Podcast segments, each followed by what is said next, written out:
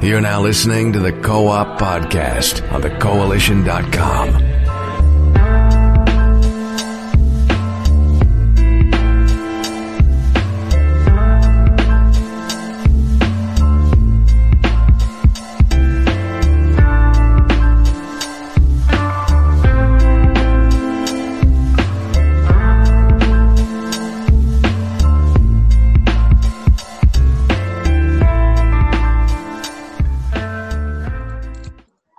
afternoon, ladies and gentlemen, and welcome to episode 222 of the Co op Podcast. I'm your host, Richard Bailey Jr., and today I'm joined by Mr. Gary A. Swaby. How's it going, Gary? It's going really good, thanks. How are you, Rich? Doing pretty good. Just uh very busy schedule, but uh, everything is cool, so no complaints. Uh, we're also joined by Mr. Jake James Lugo. How's it going, Mr. Lugo? I'm doing good, man. I've been really busy, but I'm here to talk some games. Absolutely. Uh, we're also joined by Miss Dana Abercrombie. How's it going, Dana? Hello, everyone. Excited, playing some games, working hard. Absolutely, absolutely. And we are joined by Mr. Max Muller. How's it going, Max? Hey, Rich, it's going good. Happy to be back as always. Yes, definitely. So uh, let me go ahead and say, say right off the bat, yes, you will see I'm not on camera this week because there's a lot of stuff going on over here. I'll get into that maybe at the end of the show for those that are interested. But uh, yeah, we we do have a lot of things to talk about this week, so we are going to get into all the all of those things. But before we do that, we're going to let you all know what we have been playing. So, Max, how about you start us off and let us know what you've been playing? Uh, let's see, what have I been playing this week? I played some Divinity Original Sin 2, which, Oh, as I'm sure you guys have heard, yeah, is like the best RPG to like ever come out in the past few years, is what people are calling it.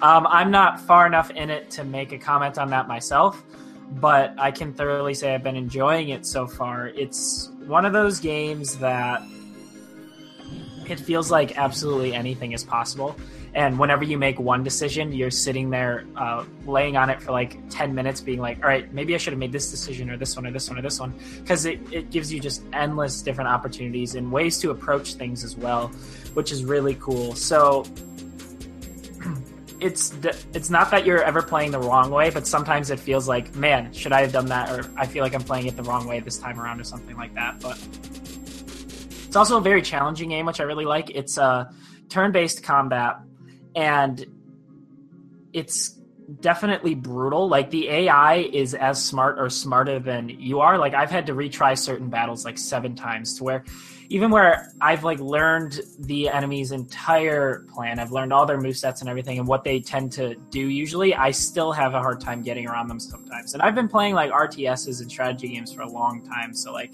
usually I pick up on these things pretty quickly, but these guys are still kicking my ass. So that's uh, pretty interesting. But overall, I'm really enjoying it. I want to spend a lot more time with it, though. I haven't spent as much time with it as I'd like, but it's it's an incredible game so far. And I'm, I think I'm like six hours in. I'm still in the first area. I'm just about to finish it off and then really get into the game. Hey, Max. Um, so what are you playing it on? PC. Oh man, we gotta play because because I I've been wanting. Oh, do you have it? I, I don't have it yet, but I saw uh the second game came out, and I really want to play the first because it, it's been on my to play list for a long time. So I'm thinking of just buying it and playing it. So it would be cool Yeah. to you know have someone to play with. Yeah, definitely. I only own the first or the second. I don't own the first one. Um, Oh, you're playing the second one. Okay, yes, yeah, the second one. Um, okay. I don't think they're connected lore, like lore wise, obviously, but in terms of story, I'm pretty sure they exist separately. Um, I Mhm. could be wrong on that one, but uh, yeah, I the second one's four players too, which is really really awesome. Because I I know at the end of the like the point of the game is to become like God, become divinity. That's like the end Yeah. game, and when you're playing co-op you can pretty much do whatever you want. Like you can exist in the same world. You don't have to play together at all if you don't want to, and you can kill anyone. So maybe if your buddy knows which kind of quest lines you're going after, he can go ahead and just kill every single quest giver that uh you would have to go to, and you'd be like screwed. You know, he'd be winning, or you could play co-op the whole time and everything. But the best part is that at the end of the game, even if you guys have been playing co-op the entire game, you have in the back of your head knowing that only one of you can win because only one of you can become divinity and like become god. So at the very end of the game, you have to like fight for who wins, or you just let the person win. It's really Yeah. interesting. So only one person can make it out. Yeah, I heard about that, and that definitely interests me. Um, I, you know, I may end up, Yeah. I may end up just getting both games anyway, so maybe we, we can still play together sometime soon. Because um, I have a friend who wants to play the first one, and I want to play the second one, so Yeah. I'm, I may Yeah. just get both. There you go. Yeah, because the first one's only two player co-op, if I'm not mistaken. Okay, yeah, yeah, that's pretty cool though. I'm I'm gonna be uh picking your brain about it a bit more later on, but I don't want to hold up the show. Definitely. And that's uh that's pretty much it for this week. Busy week. Sounds good. Okay, uh, Mr. Lugo, how about you let us know what you've been playing? Yeah, Wait, can, who? can you guys hear me okay? Yeah. Okay, yeah, because it broke up there for a second. Yeah, uh, I've been busy. I've been playing some games that I can't talk about just yet. But one of the games I have been playing that I can't talk about is Legend of the Hidden Dragon. It's a smaller, kind of like Metroidvania style game that I got sent to me in my email not too long ago, and I'm probably gonna have a review up later this week for it. You know, as far as like you know more full details about it.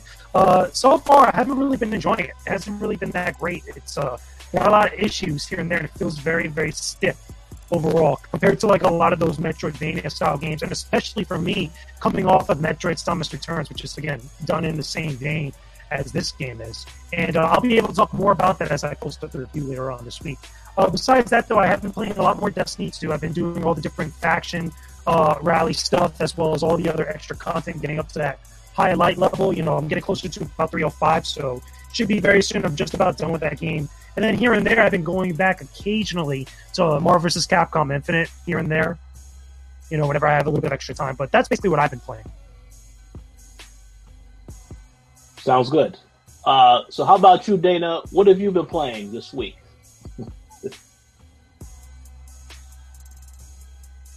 Oh, okay, so She's it's been been kind of like, like, can you hear? it's been like a juggling aspect of me like trying to do reviews and, and playing games. So it's not as many games this time. I've been stuck with um, Marvel, uh, Lego Marvel Superheroes 2, and I just got Cuphead. So I'm looking forward to playing that. But Marvel Superhero 2 is still, again, very fun. Open world is like 15,000 different characters. So I haven't been following like the actual story. I've just been walking up, playing different characters, doing different little side missions, which has been really fun and really enjoyable. So that's kind of what I've been doing. I'm looking forward to Cuphead. But Marvel superheroes is like my main thing of which I was kind of focused on. Sounds good. Yeah. Okay, Gary. So let us know what you've been playing, and we already know that Overwatch is one of those games. So what else have you have you been playing besides Overwatch? Yeah, so uh, so at this point, Overwatch is mandatory. So of course, I've been playing that. Um, and um, I've also been playing some Persona Five as well. I've, I'm almost done with my second playthrough of that. But um, I also just completed Nier Automata. I completed it earlier today, so I'm happy about that because now that's one game you know ticked off my list for 2017. But I still have Horizon to finish, and I still want to play Yakuza Zero, and um, I still want to, you know, continue to play Final Fantasy 12 and everything like that. So there's still a lot that I have to get through. The backlog is a bit crazy right now, but um, at least Nier is, off the checklist, and I have to say that that is probably my uh, number two game of 2017 so far. So, uh, really good game. Uh, well, do you mind if I ask you what your number one is, since you said it's that's number two? Persona 5. Okay, Without yeah, a doubt. I figured. I figured that a lot of people kept saying Persona Five. I still haven't played Persona Five. I guess uh, you know, I don't know when that's going to happen. It may be in December when there is no games coming out, since everything is coming out in October and November. But uh, that's good. Sounds good. So that's pretty Yeah. much all. That's pretty much all, all. All you've been playing. Yep, that's everything. Okay, cool. All right. Uh, so as for me, um, there's about two, there's two games I, I've been playing. Well, I've spent the most time with. Uh, I have been playing for Forza Motorsport Seven. I will have a review for that sometime this week. Um, I've maybe spent a few hours in it so far since I got the game a little bit late. And, you know, I've been playing this in another game, which I'm going to get into a little bit later. But Forza 7, it, this, this is a game where it looks fantastic, obviously. Uh, I could see why Microsoft wants this to be their showcase title for the Xbox One X. Uh, because yeah, graphically it looks great, and I'm pretty sure on a 4K uh, television monitor it, it's going to look even better. Um, they, they, they, there is an option to. There's a lot more customization options. Um, there's about over 700 cars that you can get over time if you play through the game. A uh, lot to play through in the campaign, um, just like it is in every Forza game. Um, but there is well, like at least two issues with the game that I have noticed so far, uh, and that is just essentially that. Um, yeah, a lot of people made a big deal about the microtransactions. Those, those are all over the place in this game. Um, obviously, you know, uh, I think the, the devs definitely want to try and make more money off of the title. And that's why the microtransactions are in there. I mean, you can earn stuff by racing, but obviously, if somebody doesn't want to go through all that, they have that option as well. And I, I do think some people will abuse that to some degree. But um, I, I, mean, it really depends on whoever is the person that decides to actually spend all that money. But uh, so many microtransactions not really necessarily a good thing. Um, and the other thing I would say is that while I say the game looks fantastic, it just certain aspects about the game it just doesn't really feel like it doesn't really it's not really as enjoyable as For, Forza Horizon 3. You know, last year when I reviewed that game, I said that that hands down this had to be one of the best racing games this entire generation. I still stand by that statement. Now, with that said, we all know Forza Horizon is different uh, bit of the franchise when compared to the to, to, the general Forza series. So obviously, it's a little bit different in those regards. But what I played of the game so far, it's I mean, it's okay. There's different ways to play, different vehicles you can use. But I'm not yet. I mean, I, I say right from, from what I played so far, the game is, is good for what it is. But I would never ever say that this is at on the same level of Forza Horizon, just because Horizon is a different type of experience. Um, but with that said, I mean, it's still a great racing game on its own. And if anybody is going to get an Xbox One X, yeah, this is a good title to pick up.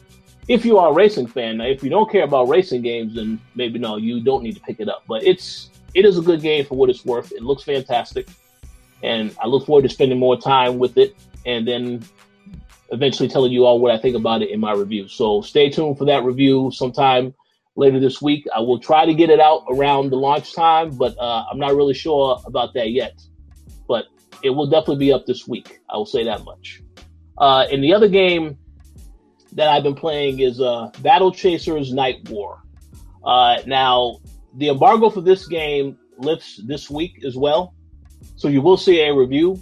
Um, if I was to describe this game for people that need, you know, a bit more of a description, it's pretty much a turn-based RPG. Um, it's based on the popular comic book series Battle Chasers, and um, I did get a chance to play this game a lot at uh, PAX West just to get a feel for it. Uh, pretty much, you have to. It, it's up to six protagonists that are in the game, but you have to earn some of them over time. But you start out with three, and then you can alternate that three as you go through the campaign you get to go through different dungeons and go against different uh, types of, of, enemies. They have spiders, they have werewolves, robots, all types of crazy creatures that you can go up against. Um, but yeah, like I said, turn-based uh, RPG combat. Um, it's actually really fun combat. Uh, there is a couple of issues with the game uh, as is right now from the from a performance standpoint because I'm playing on the PlayStation 4 because I have noticed a few issues with it.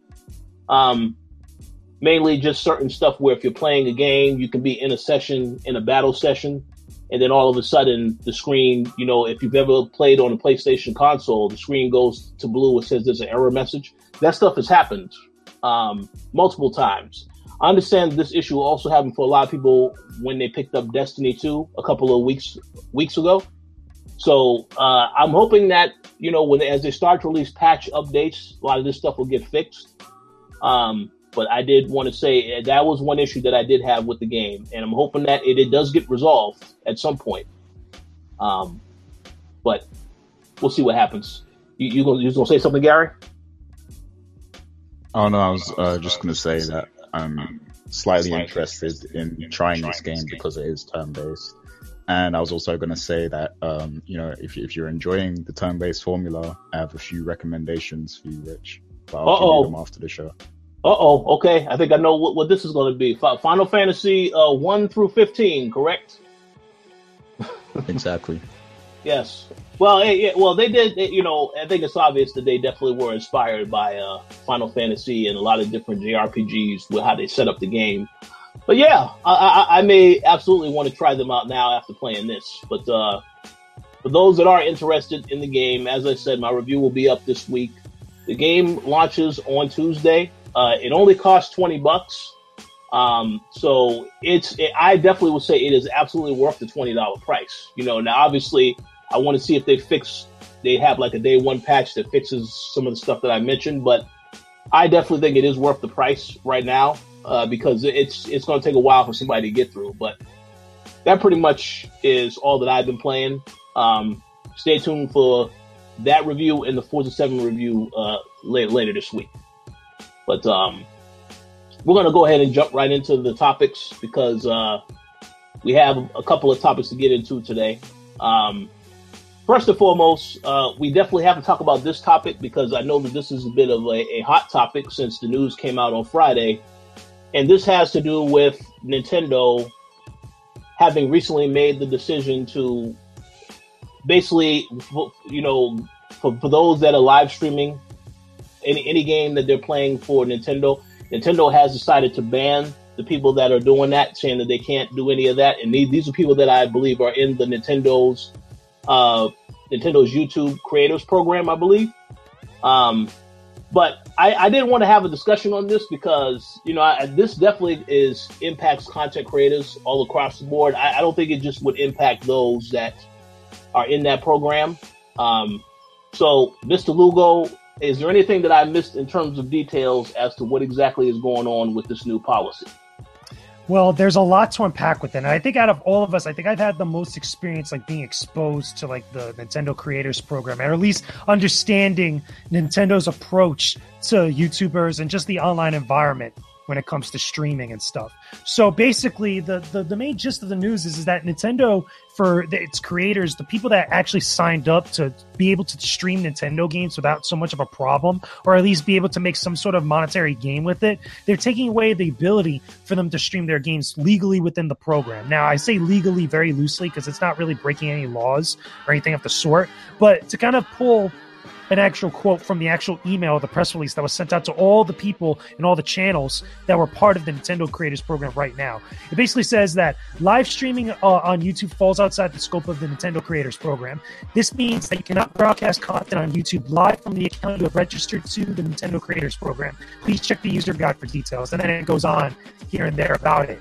Uh, basically, you know, there, there's a couple things I pull from this. Number one, that they're very they're very hell bent on making it difficult for people to profit on streaming their games or putting content out based on their games. I know that some people have joined, have used their YouTube channels to join up with the Nintendo Creators Program, and it was a big deal back then when it first came out, and it still kind of sucks even now. But at least with then, you were able to at least see the bright side of making some sort of money from the ad revenue that you generate with it because Nintendo's just taking all of it. They're very they're very blunt and very bold with being able to take all the profits that a lot of people make from putting uh, content about their games on YouTube and even places like Twitch and other areas.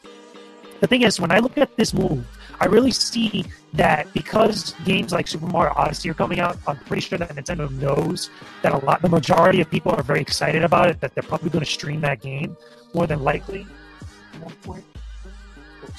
Sorry about that. Somebody was hitting up my phone. But uh, here's the thing, right? Uh, as I was saying, oh damn, I almost lost my train of thought. Basically, right? They know that uh, YouTube is actually uh, was a lot of people on YouTube, a lot of channels on YouTube are going to stream Super Mario Odyssey.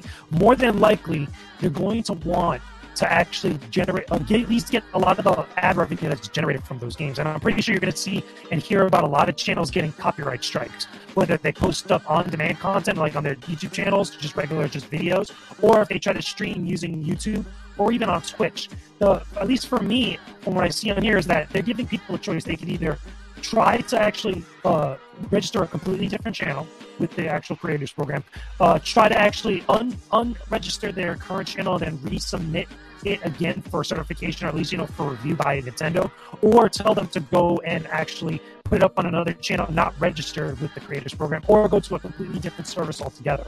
By doing that, however, it allows at least gives Nintendo the opportunity to claim all those videos that get put up on there, or at least those archives of videos. Because you know, and we've had this experience too as well, uh, Rich. Whenever we uh, what is it, put up videos that are related to Nintendo games, especially if we have footage, it immediately gets claimed and Nintendo takes all the revenue. And that's what I foresee a lot of people dealing with uh, when the big games like Super Mario Odyssey come out, and now that these changes are going into effect. Is this a very pro uh, consumer pro creator type of move? Hell no, not in, even in the slightest. Is this a big uh, beneficial move for Nintendo? It kind of is because they're still going to generate a lot more revenue that just they're just going to take, even though they already take it as it is already. So it kind of sucks. It, it, shows a little bit of the, the stubbornness and the hard headedness uh, of Nintendo you know, when it comes to online platforms and just the, the, whole streaming culture in general. And we've heard stories about, you know, it's really Nintendo Japan that's kind of has like that stubborn nature. But this is also indicative of the very rocky uh, place that we find ourselves with, uh, was it, with uh, streaming, with being able to stream uh, video games and be able to make money off of it, and the legalities behind it. Because there, there's a lot of stuff that's happened within the last few months that are really calling all that into question. So that's at least my two cents on it. Very, very good points across the board. Um, Mr. Max Muller, do you have any thoughts on this policy? I know that uh, content creation is something that we're all into here, so I'm curious what your thoughts are on this topic. Uh, yeah, I, I'm pretty much on the side with JJ here. This is very Nintendo protecting their business, you know, protecting their IP, which they've always been very protective over. Um, kind of annoying is the fact that there are definitely people out there that were like pre- predominantly live uh, Nintendo live streamers, you know, especially on YouTube that been in this creators program for a long time, and now those people have absolutely zero incentive to do so because if they've been making money off the creators program, yeah, they can still take their channel out and, and, and, submit individual videos to be approved. But then not only are they making 10% less money, because uh, channels that aren't entirely into the creators program are making 60% revenue while um, channels that are fully dedicated are doing 70% and so they can take their channels out they could submit individual videos and then they could live stream nintendo games if they still want to but they won't be making any money off of it anyways so that really sucks for them. So it almost forces them to go entirely video on demand which again is smart for nintendo's like on the business side because that means that they have full control over pretty much all of their content and anything associated with their IP. And it's interesting because people are speculating that this change is because of the recent PewDiePie stuff that we were talking about. And Nintendo, understandably, doesn't want any bad stuff associated with their games and their brand. And this is their best way of doing so. While I hope and they don't have any obligation to do this, but I do hope that they still try and come out with an alternative for live streamers. But I don't know what that alternative would be. They may or may not be working on such a thing. But yeah, it's it's kind of it kind of sucks. Yeah. Oh yeah. Well, it definitely does suck. Um, yeah. I guess this is how uh, some of these types of things are going to happen now a lot more often. But uh, I'm not sure. Uh, Dana, you have any thoughts? You know, it's a very unfortunate situation, but I'm I'm Team Nintendo. If you're out there and you you want to create to protect your IP, and so while this is unfortunate and maybe a headache for a lot of people, they're not telling you to stop streaming altogether or we'll ban you or we'll sue you. They're just giving you an alternate way of how to do things. And yes, you're going to have less money, but it's their work, it's their product. So I'm kind of for it. Very, very good point. Gary, any thoughts?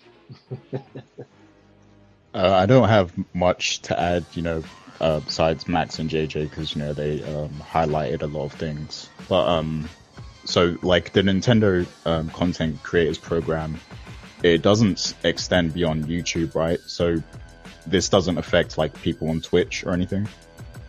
Uh, from my understanding, it does.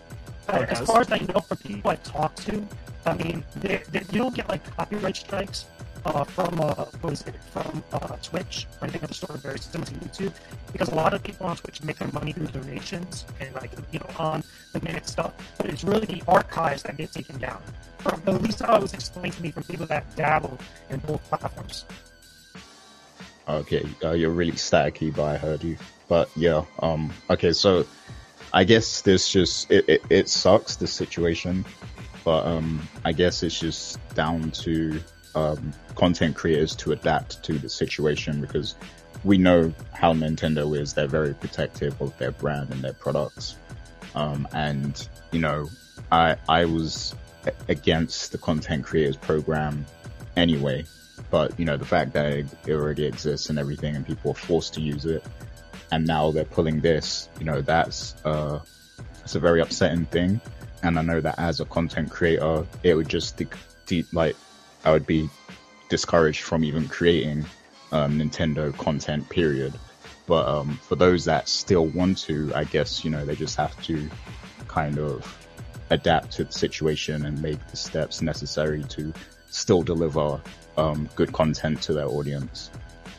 You know, considering this, but it, it sucks to be honest. Yeah, ahead, and Mark brought up that um, live streaming on YouTube, you could still make money via donations, which is true. That's a fair point. Um, for those that pull out of the program, just so they can keep live streaming Nintendo games, those who are big enough can still make money off donations. Yeah, that's that's a good point. That's a good point. Um, that I guess that only benefits the people with the bigger audience as well, because um, for the smaller content creators, they might not, you know, pull in enough live audience to, to be able to donate and stuff like that. But Yeah. yeah, it's it's an option, I guess. Yeah, very very good points all around. Uh, all, all, one thing I wasn't going to say is that uh, eventually we will have another discussion, not on today's show. This may have to be a separate discussion, just about a lot of the things that are happening with YouTube in regards to content creation, uh, because um, I know quite a bit of people are, ha- are moving away from YouTube. I know the Throwdown has already moved to uh, Twitch. Um, and and I think I think people really need to get an understanding as to why this is happening because it- a lot of stuff, policies changing. So I think it's a good discussion to have, but I I don't want to have that discussion today because again we have a lot of other topics to cover. But um, yeah, we absolutely definitely will have to talk about that because uh, it, it's it, it's pretty crazy. But uh, yeah, I mean, at this point in time, this is why you have to have you know, multiple sources of income. This is true not just for YouTube. I think this is true in life as well. You know, you can have a job and then that job is gone and you have to find another job. So it's very good to really try and pursue different avenues to have different ways to make money. And I think this is a lesson that everybody is learning now um, in regards to YouTube, in regards to everything else. You know what I think it is, though, Rich, and and like I said before uh, on past uh, co-op podcasts, is that the, a lot of the stuff with streaming or just making money off of gaming content that's like on-demand stuff has been a very gray area for a long time, and it's been quote unquote the wild west. That's a term that everybody's used to describe it for quite a while. But I think we're getting to the tipping point, you know, in the wake of stuff going on with Felix PewDiePie, uh, the, the developers of, uh, I think it was Firewatch, and, and a couple other instances here and there, especially with uh, instances where games are being played and the developers don't want to be associated with other stuff related to where uh, different content creators get involved on certain stuff.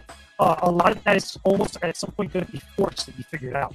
And I think that more than likely, a lot of the people that are making money on YouTube, that are creating content on YouTube here and there, they're going to come off, they're going to come out on the worst end of things, and they're not going to like the answers that everybody comes up with because whether we like it or not, a lot of the uh, what is it, the, the copyright stuff, the you know the different types of legalities behind it, falls with the game companies. And uh, a lot of people like to throw the term fair use all around here and there, but it's not really fair use. It's that's more of a legal defense, not really exactly you know part of the rule set that's on YouTube and such. Because bottom line, uh, since we're talking about Nintendo, Nintendo has every right to prevent people from playing their games online because it still forces people to buy the games if you want to experience it.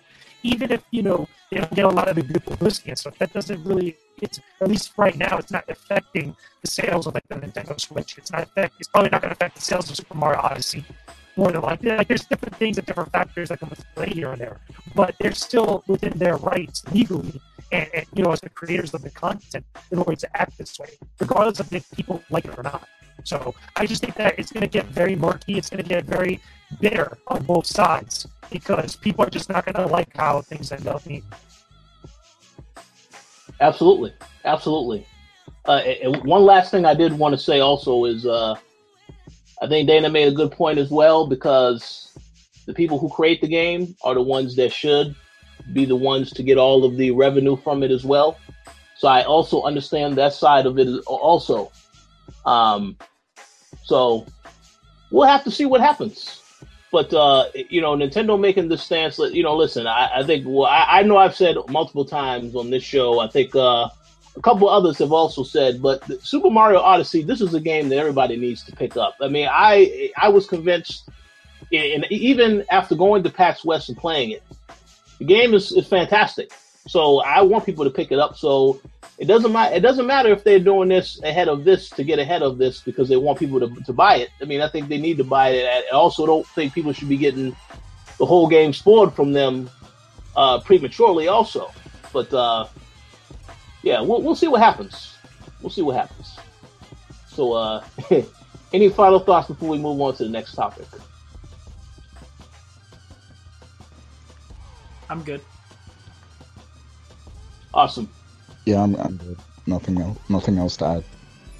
Okay, so let's move on to the next topic, which is about this uh, Fortnite Battle Royale. I know we spoke about this extensively last week, but I believe there has been an update since then. Um, Max or Gary, would you care to let me know what exactly is going on now with the uh, Battle Royale mode being added to Fortnite? Yeah, so um, it launched and it has 1 million, it attracted 1 million players. Now remember, um, we said before that PUBG has, you know, around, uh, well, over a million active players on Steam alone, you know, so that, that was amazing. Um, obviously it sold much more than a million, but just having 1 million people consistently on a game, you know, from day to day, because usually when a game releases, it's just the launch day that, you know, you it experiences a lot of players, but um, PUBG has managed to maintain, you know, that level of activity. Um, so now, you know, we said last week that um, the makers of PUBG were concerned about Epic releasing a battle royale mode for Fortnite, and um, they they were basically saying that they copied the formula and everything. But now, um, Fortnite Battle Royale mode is released, and they have one million players. So, um, my thoughts is I, I think the creators of PUBG messed up by um, actually highlighting the fact that um, they were copying their formula because now people have um, gravitated towards the game. So that might have been a mistake for them to make that comparison in the first place because now, you know, they just made it more popular. Yeah. Uh, Max, what do you think? No. Yeah, no, I agree because you know Fortnite's a dope game, and I'm a very big fan of it, and I'm a big uh, proponent of people playing it. Like it's doing some cool stuff.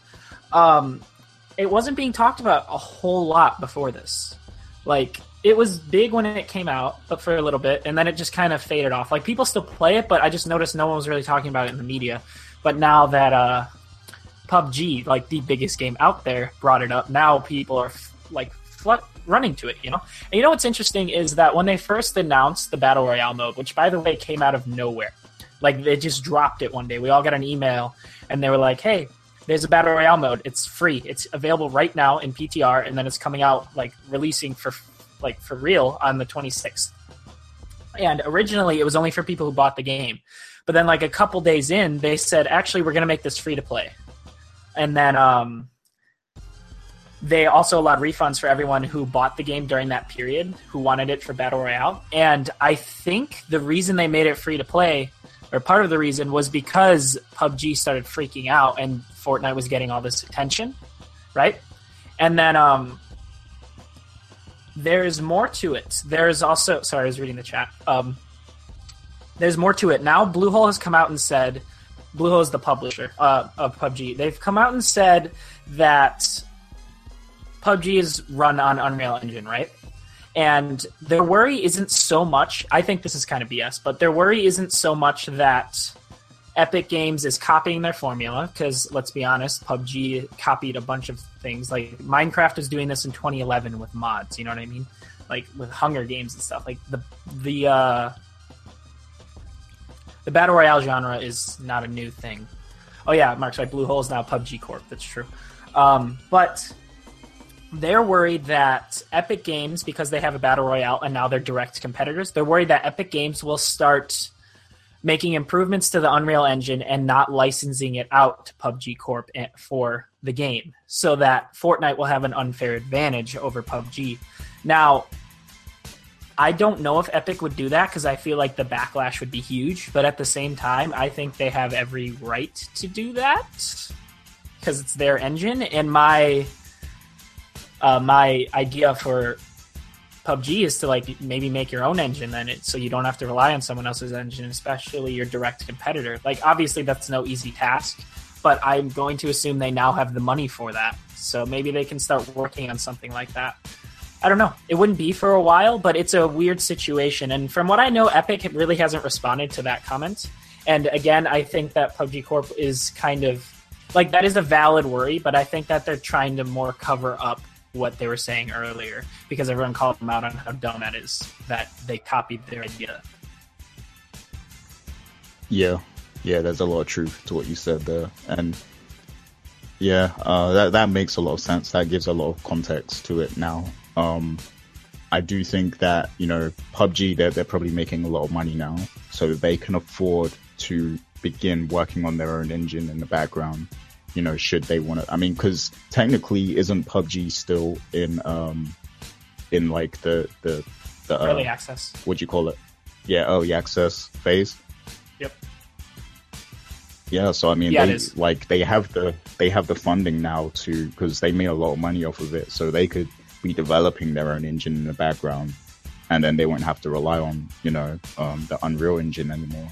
But saying that as well, I don't see Epic, you know, um, stopping them from using the license because at the end of the day, they're making money from that too. So like, I don't see them just saying, "Oh, you're not you're not going to be able to use our engine anymore," because they make money from that. So yeah, uh, I don't know. It's it's a really weird situation, and I think PUBG should have just not mentioned this, you know, at all in the public because it just looks really messy now, and now people are going to be paying even more attention to Fortnite. So yeah, Yep. And let me tell you right now, their battle royale, it's it's similar, obviously, to PUBG, but it does have its own standouts. It does feel different enough. Um, especially, it's really cool because I've played quite a bit of it. It's much quicker. They're like 15, 20 minute rounds maximum uh, because of how quickly like the storm like pushes you towards the center of the map. Whereas in PUBG, from what I know, you can like camp in the grass for a long time and like things can kind of take a while to go. No, in Fortnite you need to keep moving like nonstop, and it's kind of interesting because like when you're being potted or something, you could just throw up a few walls around you and like kind of rethink your situation. Like we've been saved by that. Like I've had to be, I've been down and I had my squad had to revive me, but I could have just been shot and they could have been sniped while they were trying to revive me. But instead, we just threw up a few walls. You can shoot down the walls, but you can't shoot them down quick enough to where I can't be revived and then healed and then ready to fight back. So it's interesting. There are some small changes like that. Like I even lost around round breaking into someone's base thinking I killed them all, but then someone had a trap in like a corner and they were also hiding over there. They shot at me. So I was like, oh shit. So I panicked. I ran and I ran right into the trap and it killed me. So there are things like that. There are differences that really put its own unique twist on the battle royale formula. And it's still in like it's very it's not like a rough state. Like it runs fine, but there's not much to it right now. Um there's like no progression, whereas the PVE side of Fortnite is a bunch of progression. Like there's so much progression. You get nothing except you get like a parachute for winning, um, like being number one, which is okay, I guess. But other than that, there's it's only for fun. So I'm sure they're going to be adding more to it because remember, all of Fortnite is still in early access as well and will be for the next year before it launches as free to play as a whole. So I'm sure they're going to add more that will differentiate. I'm sure they have a bunch of ideas for it. Yeah. Yeah, I So- can see that. I, I definitely, I do want to try both games eventually, but uh, yeah, sorry to cut you off, Rich. Oh no, uh, I, I was going to say I have a question, but before I ask this question, uh, Dana, do you have any thoughts on this particular topic?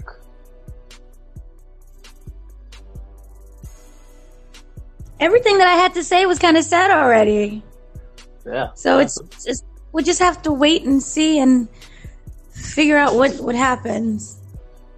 Yes. Okay, so my question, and it's uh, you know, and don't don't laugh when I ask this question. I have to ask this question uh, because I feel as though it's a question that needs to be asked. Um, now, let's keep it real for a second. How many people are still going to be playing this game and PUBG over the next few months? Namely, this month and next month, because you have all these other games coming out now. Call of Duty, obviously, when that comes out, I know a lot of people who said they always say, I'm never going to get another Call of Duty game, and then they always get the Call of Duty game and they end up playing that. So I just wanted to ask the question, you know, do you think that these other games coming out is going to impact the, the, the number of people currently playing Fortnite and PUBG, or do you think it, it won't make a difference? No.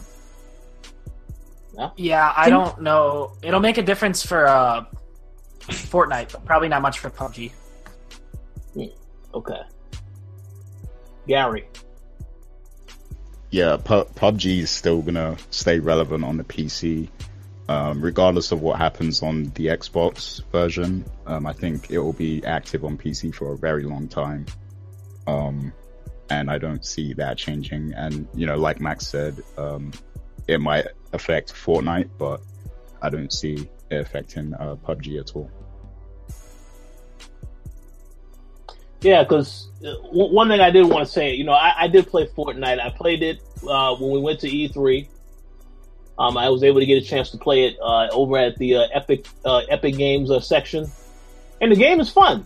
Um, I haven't tried the new Battle Royale mode yet. I did download the game, so I have to try that out, and, and I'll pretty much let you know what I think about it next week. But uh, I'm trying to figure out what the phenomenon is. Like I said last week, I still don't really know what the phenomenon is with PUBG quite yet.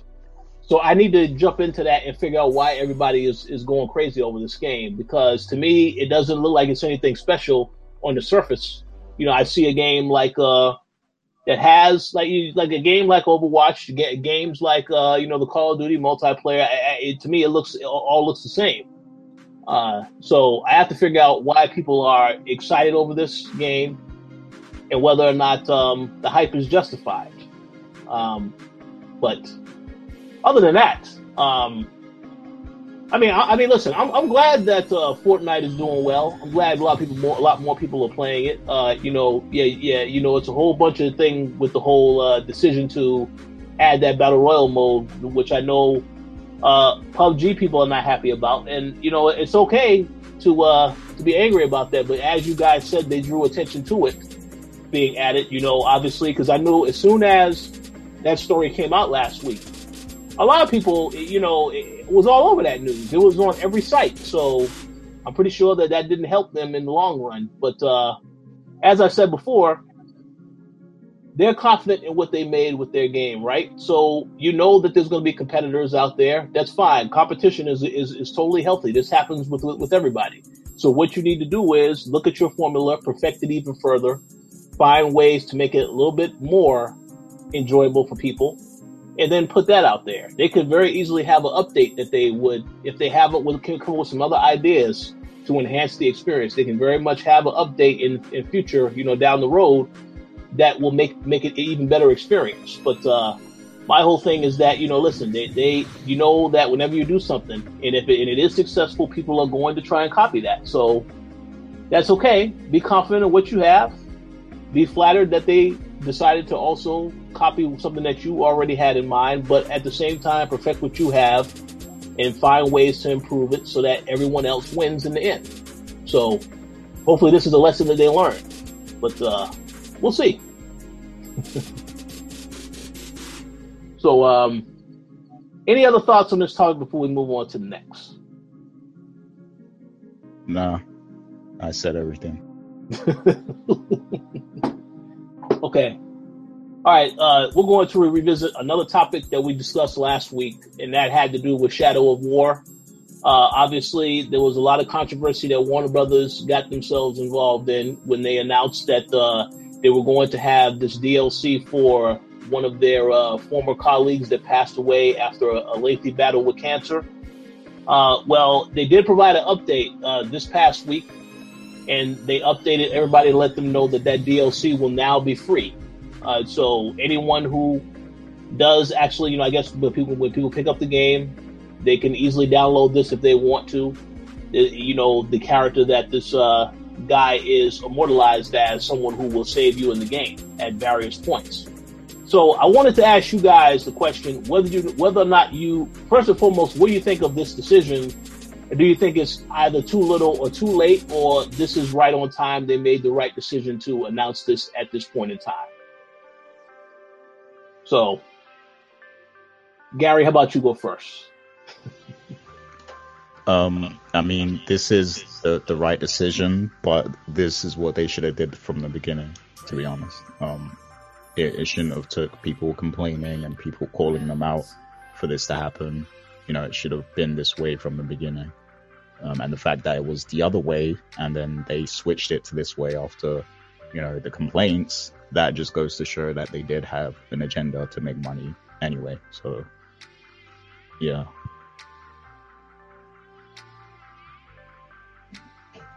Absolutely. Yeah. Uh, okay, Max, what are your thoughts? I feel like they're only doing this because everyone was complaining at them about it all. Because um, they were really, really weird about it in the place. I know originally it was supposed to launch, and then only some of the proceeds were to go to the family, and that was only in certain states as well in the United States, and they never really clarified what the purchases in other states would be going towards. So everyone was like, okay, you know what? I'd just rather donate to the family directly. You know what I mean? Um, so now that it's free and now that Warner Bros. is just making a donation, I think that's them just being like, all right, you guys found us out, whatever. So we can look somewhat good in the public eye, we'll just do this. On the bright side, though, it brought a lot of attention to the situation, so I'm sure a lot of people donated to the family in the first place. That's a very good point. Yeah, I, I would hope that it definitely, definitely did that at the very least. Um, but yeah, no, you, I, believe that you're absolutely correct. Uh, unfortunately, um, I don't really know who decided in the very beginning to approach it the way that they were that they were approaching it because they they had to know some people were not going to like that particular decision. Uh, but that goes to show, I, I, would hope that Warner Brothers learns from this, not just with this game, but pretty much any game that they uh, release moving forward. But we already know that uh, that won't be the case because it, it is what it is. Uh, this is their business practice with the uh, microtransactions, so on and so forth.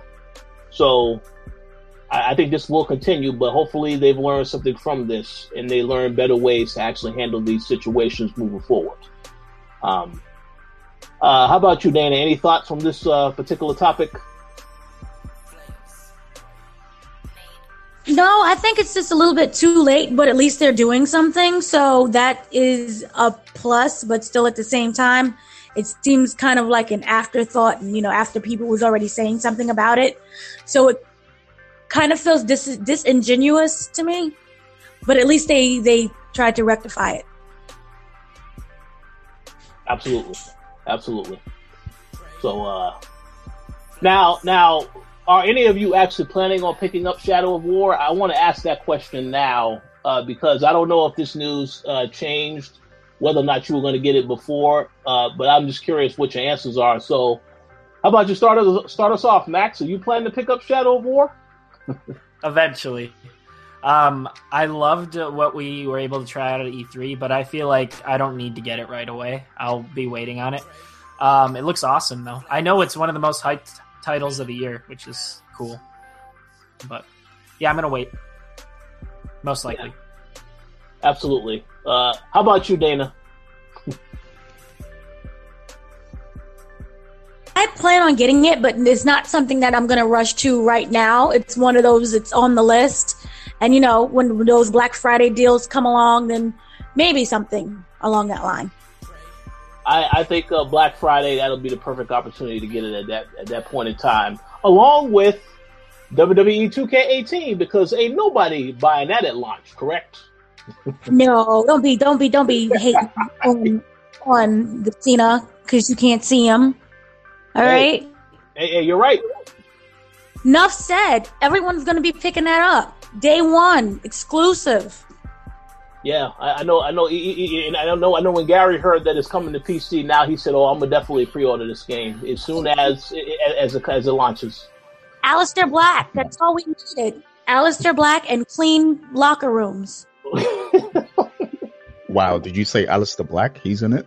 Wow, I'm getting it. Now. Yeah. yeah, come on. Aleister Black. He will save the gaming franchise of wrestling. Yeah, uh, I'm pretty sure. I'll, I'll, be sure to make sure Adam hears this episode that for that particular. Uh, uh, Adam's excited. He's ordering as many copies as possible. Yeah, I, I he's buying PCs and, and, and consoles, anything that we need. He's gonna, he's down for Aleister. I, yeah, I, I fully believe that. Uh, so, how about you, Gary? Um, are you planning on getting Shadow of War, or is this not something that you're going to be picking up anytime soon? Also, yeah, I'm I'm going to get it, but um, no, yeah, not anytime soon. I think the earliest I might pick it up is December, but more than likely I'm not going to get to it until next year because uh, there's too many too many games coming out in October, and I still want to catch up with other games from 2017. So yeah, it's going to be a while before I get to it. So I, I would say that that's that. You know, what you all said is fully understood. There are too many games coming out, so obviously you have to pick and choose which games you want to spend time playing. I, I will say now though that I I'm about ninety percent sure that I am going to get the game at launch because after spending so much time with it at PAX West, um, I mean, there's so much. I have so many questions about the story. I'm curious of how the story is actually going to pan out because all I saw was the trailer of the story. I didn't get to play any story missions when I actually had my two-hour session playing the game. It was just the fortress assaults, and the fortress assaults are just absolutely crazy. Uh, if there's any other way to, to describe it, so um, that sold me on the combat. But obviously, I want to know what the story is all about. So I, I, I may pick it up obviously it's going to be very difficult because Evil Within two comes out the exact same week actually three days later from when this game comes out. So some so one game is definitely not going to uh i'm definitely not going to play every game next next this month but uh i'm going to make time to at least try out shadow of war and see what that what that's all about. So we'll see. But uh getting back to the topic at hand um I am glad the DLC has made been made free. I, I do think that that was a move that should have been done in the very beginning. So hopefully Warner Brothers learns from this decision. But uh, we'll see, because I mean this is this is Warner Brothers. You know they they have the gold edition and the silver edition of all these games coming out. I'm surprised there isn't a gold edition of the Lego Marvel Superheroes game uh, also, but uh, it is what it is. But um, any other thoughts before we move on to the next topic? I'm good. Awesome. Okay, so this next story, uh, I'm gonna need a little bit of assistance on this uh, because uh, it's, I you know I, I would say it is some big news. I don't know if it fell a little under the radar due to the main topic, which we will get into in a little while. But uh, obviously, uh, I believe that Sony. There's been a, a statement made by Sony. Uh, you guys will have to elaborate and let me know exactly who made this statement. But um, basically, Sony has made a statement recently that said that they don't consider handheld gaming to be a huge market opportunity. Um, now, gra- granted, what's going on with Nintendo now, I, I don't know if I agree with that statement, but please feel free to give me some more uh, information on who made this statement and why they feel this way. Uh, Gary, you have that information? Yeah, yeah. It was uh, Andrew House who made the statement. Oh, and whoa. um, yeah, I I think uh, he was asked to basically talk about um, Nintendo's success with the Switch and everything. And um, yeah, he said basically Sony's not interested in handhelds right now. I think one of the uh, reasons he highlighted is because of the, the mobile phone market and stuff. So yeah, but um, my thoughts on it is I, I think the, I think it's it's probably best for Sony to ignore handhelds right now, like because clearly they can only focus on one platform at a time.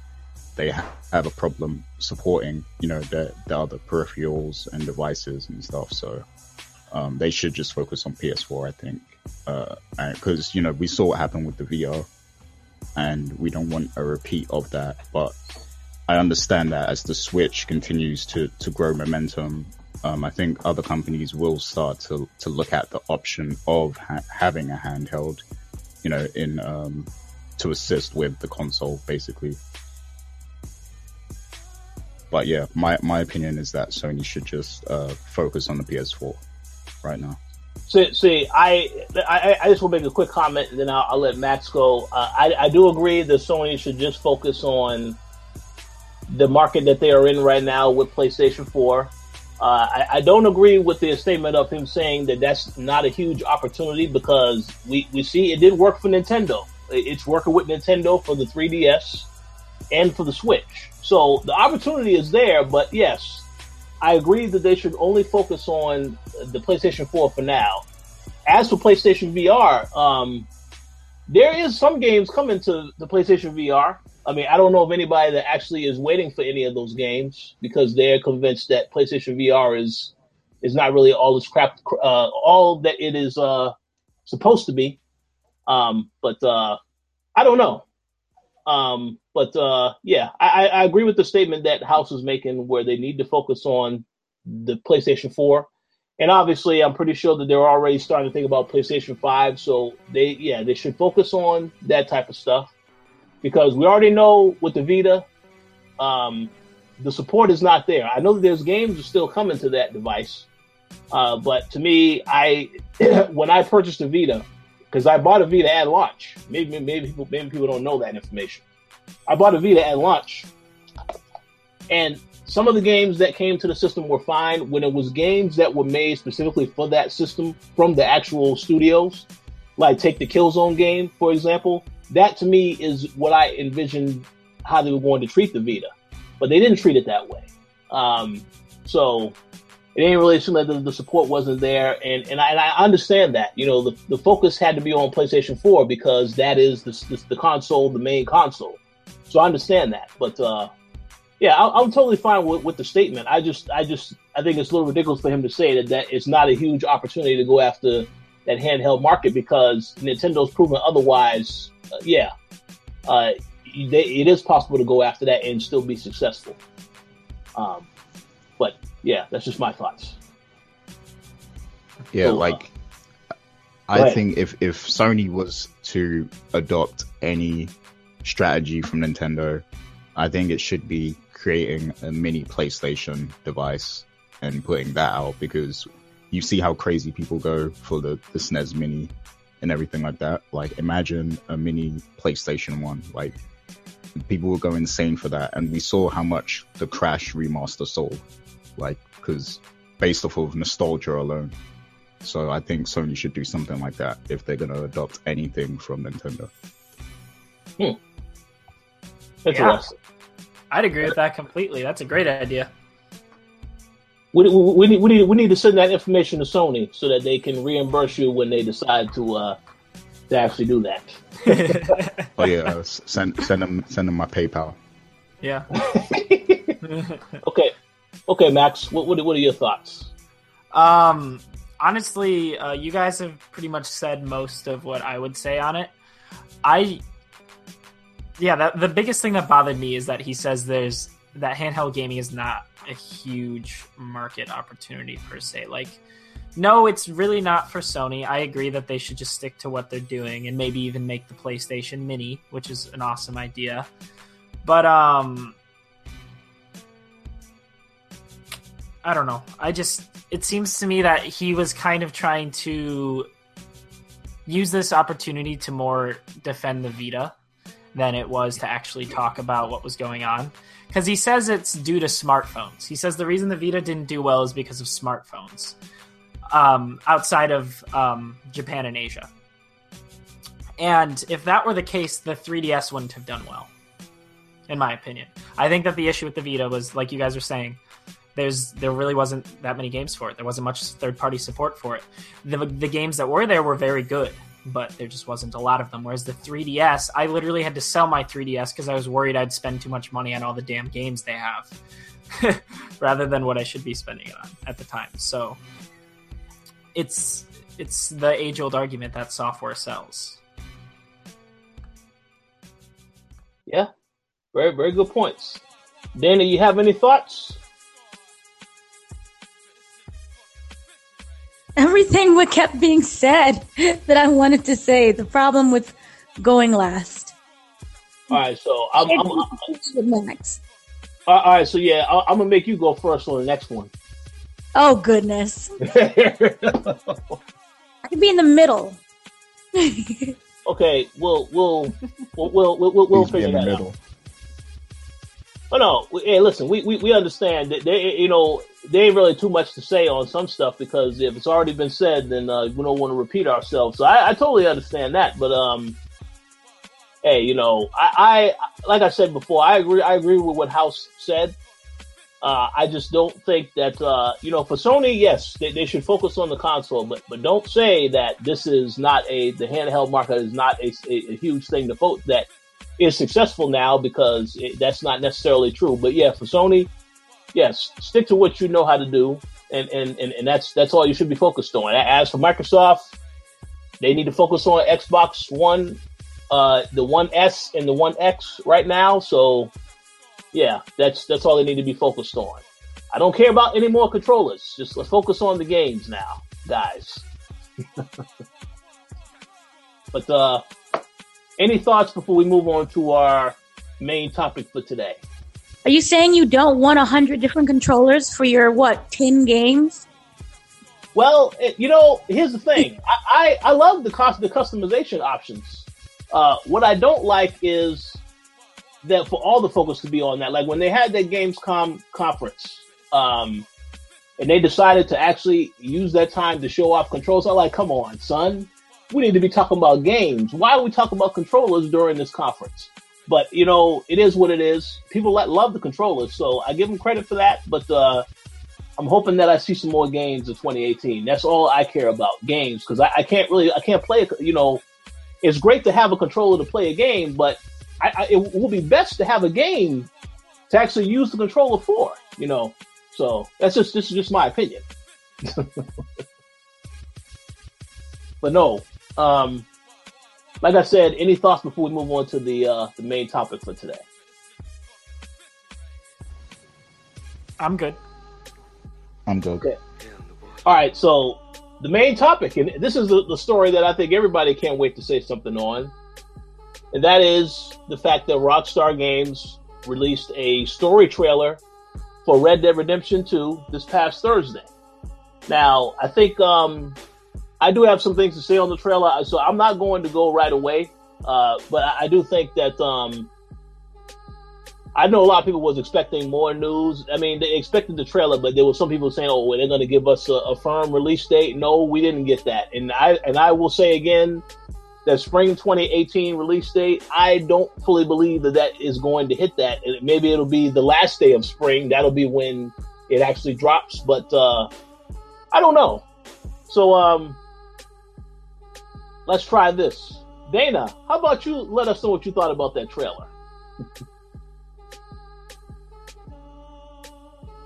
you made me first.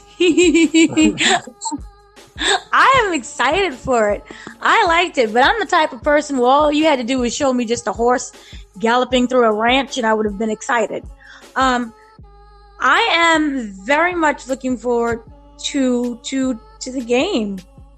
But I think that I'm going to need a little bit. I'm the type of person where I love a trailer, but then I'm I'm waiting for more of a gameplay trailer for me to fully get that impact and to know whether or not I'm I'm ready to play it. I got you. Yes, makes sense. Right, yeah, that's the thing. Like I can be excited for something that you can, you know, hook together on your computer and make it look pretty and shiny. But is this real gameplay that we're seeing? Is this in-game features? What's going on? I mean, I've been, you know, betrayed before by that. So I'm a little bit cautious now. Yeah, you know, I, I think you make a valid point. Uh, I, I know I spoke to uh, one of our other writers on staff, Mr. James Kennedy, and uh, it, it, you know, I, the first thing I said when I saw the trailer is, "Yes, is this where's the gameplay footage at?" And he said, "Well, you know, we have to be patient with Rockstar."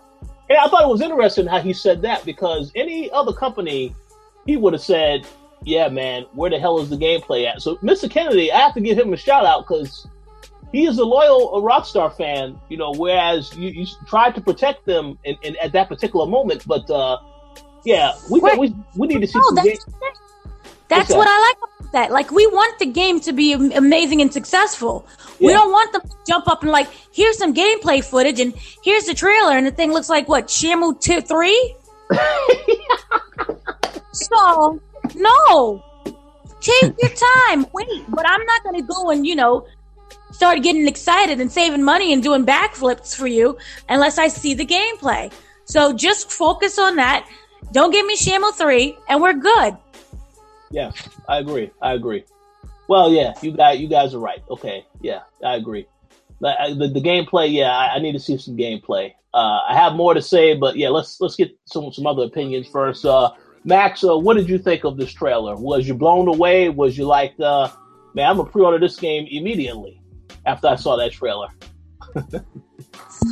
Um, I don't really have too much to say on it. I think it looks interesting. Um, I mean, it's more RDR, and it's probably going to kick ass like Rockstar games do in general. But um, no, I don't have too much to say on it in particular. Um, sorry. That's all right. See, this, this, this, see, this is an interesting dynamic. This is what happens when you go first, Dana. So I'm gonna keep this in mind for future reference. uh, Gary, any thoughts? Original- So what?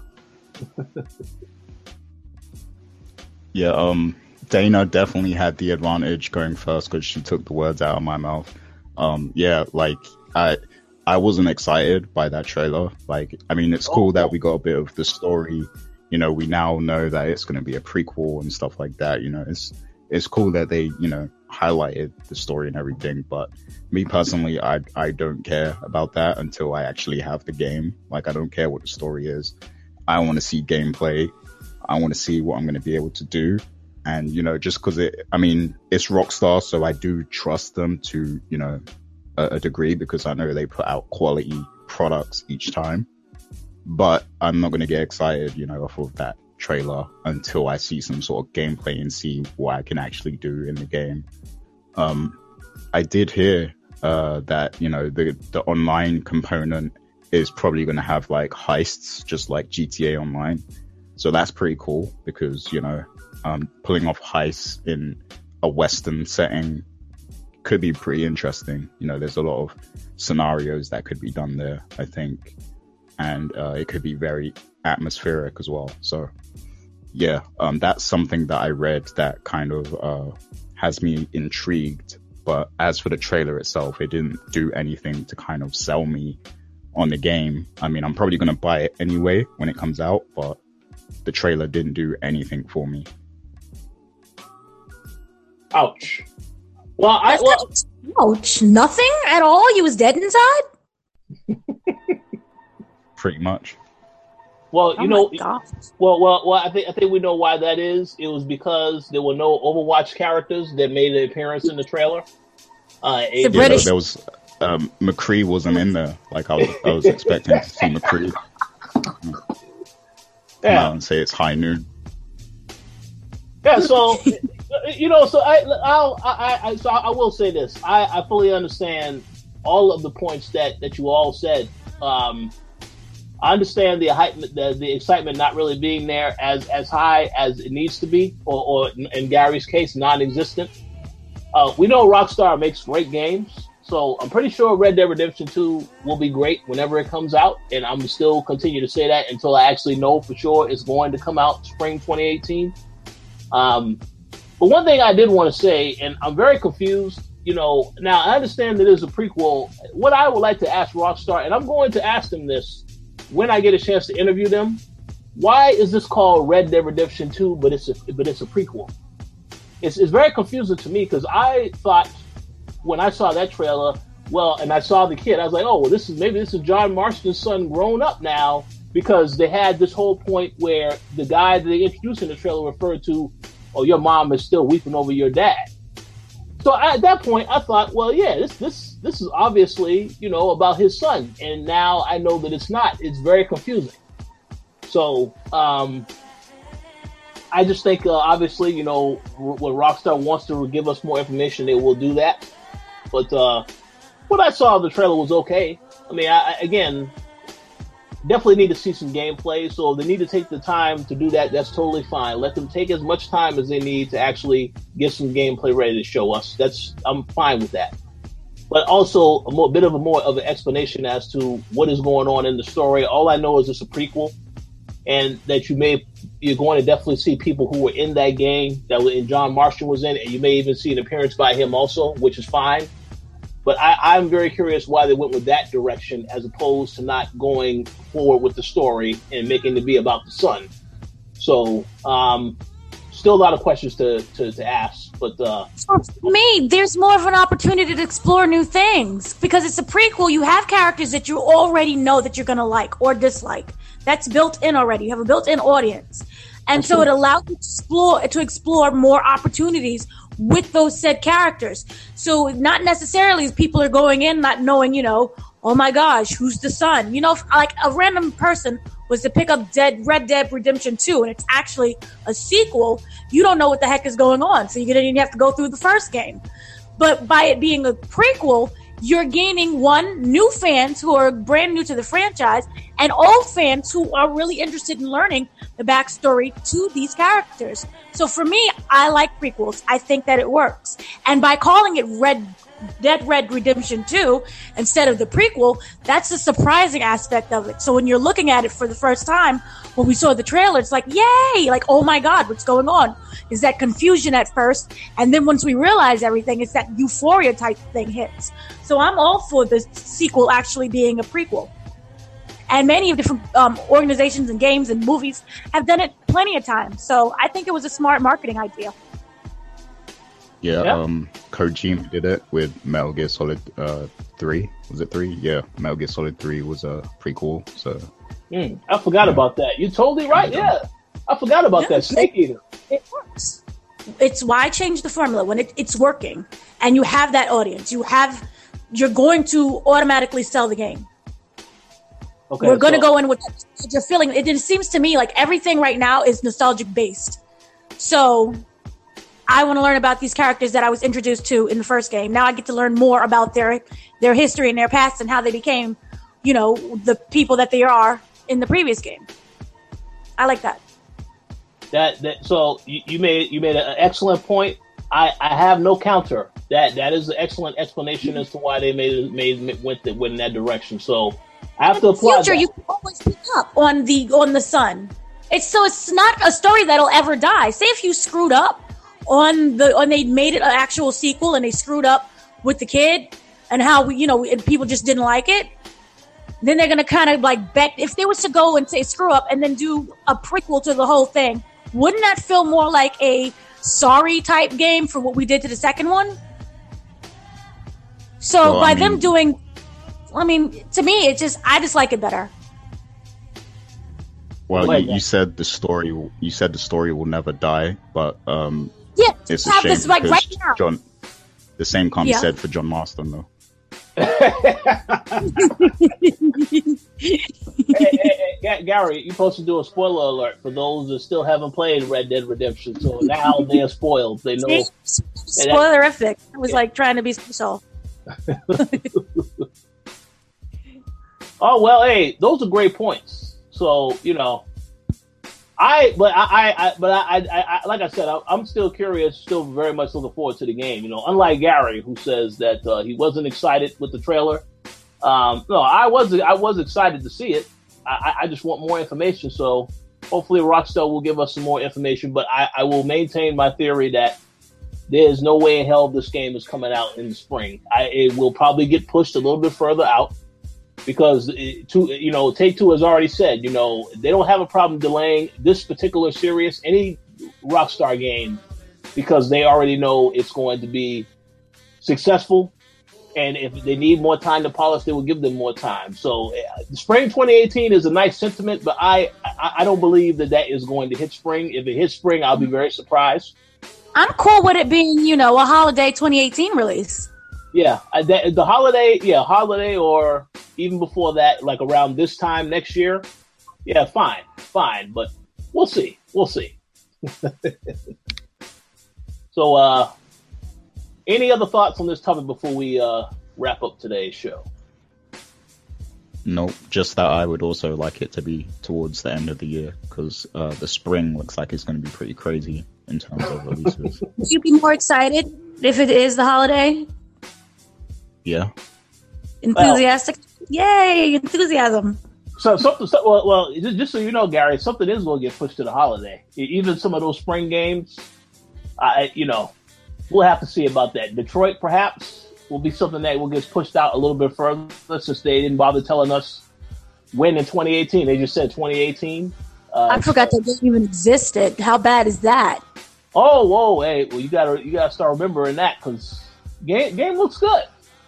It does, but it's just like such. No one's been really talking about it, and we're waiting and waiting. This is what I was saying. You don't announce games. You don't announce them and say well, you're going to go and have this game in I don't know fall 2017 when it's not ready, and then you push it to 2018 or 2019. I even forgot. I forgot the game existed. Announce the game more closer to when you think it's going to be ready to re- to to release. When you actually have something and you know definitely. That's true. It's going well, to release um, that quarter the um the subtitle for this generation is greatness awaits. So that always applies. People, people waiting. so, so, in other words, uh, we'll, we'll see uh, Death Stranding in 2020. You say instead of uh, in, in 2018. That's what you're you're saying. We'll see gameplay though, at PSX. We'll see gameplay in December at PSX, and then the game will drop sometime in 2020. 2020 if we're lucky. Yep. yeah, we'll we'll see. We'll see. All right. Uh, I believe that wraps up today's show. Um, I know Max had to step out. He had to take care of emergency. Hopefully everything is all right. And Mr. Lugo also had to leave, so we thank them very much for being on the show. Uh, do you guys have any final shout outs that you would like to give? Um, I'm going to let you go first, Dana. Oh, yay, I get to go first again. Woo! um, shout out to all of the listeners. Shout out to um, uh, um, all the gamers that's out there playing. And shout out to um, right now, I'm, I'm really happy for uh, Lego games. Uh, they're really exciting. I'm really looking forward to when they release so I can actually talk more than saying open world and lots of characters. so Wait for that embargo drop. That would be great. Shout out to embargoes dropping. Yes. Hey, sounds great. All right, so uh, I'd like to give a shout out to all the Patreon uh, supporters. Uh, I want to give a shout out to the people who did check out today's show. So I see Mark was in the chat. Thank you for checking out the show, Mark. Um, two quick things I did want to say very quickly. Uh, just want to remind everybody, if they were not aware, that we are giving away Assassin's Creed this month and I believe that you have until October 10th to actually enter for your chance to win. So there will be links in this particular post once it goes live in case you haven't voted on that yet, or haven't filled out the form yet to enter to win. So make sure you definitely do that. I did say that there will be other games that I may give away in the future. I'm not really quite sure yet when, you know, when the next giveaway is going to be, but there definitely is going to be a couple more uh, coming. So stay tuned for the site for that information. Uh, and I also want to give a very special shout out to Dana because this week Dana covered a ton of TV shows on the website. spent a lot of time writing up those reviews. So I hope that you guys have been checking that stuff out, just so you know what shows are actually worth looking at. Um, and I also want to say, well, say what? And there are more coming. Uh, the Gifted will drop today. Okay, see, and there are more coming. And by the way, uh, if you actually sat through and watched Inhumans in its full entirety, I- am gonna say a prayer for you that you get your time back because uh, that show was complete garbage. So I just it was the first show I've ever seen in my life. it was just so lazy. Yes, absolutely. It was like even if you had a ten dollar budget, you can at least write a story that makes sense and there's consistency. Absolutely. Just basic common sense and consistency. It lacked that. So, yeah. And Mark, you are 100% correct. Legion is is better without without question. Um, yeah. So, Gary, now the floor is yours. oh, um, yeah. So, shouts to all of the Patreon supporters. That's M. Collins, Sean Gorty, Stephen Ferron, Mauricio Aguilar, Hindil, Fergus Mills, Lelowin Leslie, Nicholas Alvarez, Miguel, and Mark. We appreciate all of your support, and um, you know, keep your eyes locked on the site to to you know, well, next week we'll announce who won the giveaway. Uh, but yeah, um, thanks for all your support, guys, and thanks for Mark for check for checking out this the uh, show today and for interacting with us throughout. And shouts to Max and JJ for also joining us today. And um, yeah, uh, make sure you guys check out all the content on the site right now because there is a lot. Uh, we've got the Pokken Tournament DX review. We've got a Scorn preview. We got the TK Spotlight with Mega Ran. We got the Throwdown and all of the TV shows from Dana. So make sure you guys check all of that out on the site, thecoalition.com. That's pretty much and, it. And also send any type of positive thoughts or prayers to us who are going to New York Comic Con. It is going to be a mess, organ- organizational wise. So, yes, send prayers and happy thoughts. They have finally tons of games now, which will be fun, but it's just poorly organized. So, send prayers have you been preparing for that, Dana? Have you done all your stretches and, and everything? Stretch, extra water, hydration. You know, maybe a little uh, some sticks to knock people over the head with. Sharpening those knives. But yeah, I've been in prepared mode. That's good to hear. I hope you have a good time. Thank you. Yes, absolutely have a good time, and uh, look forward to hearing more about that in the future. But uh, until then, thank you all for checking out the show, and we'll talk to you all next week.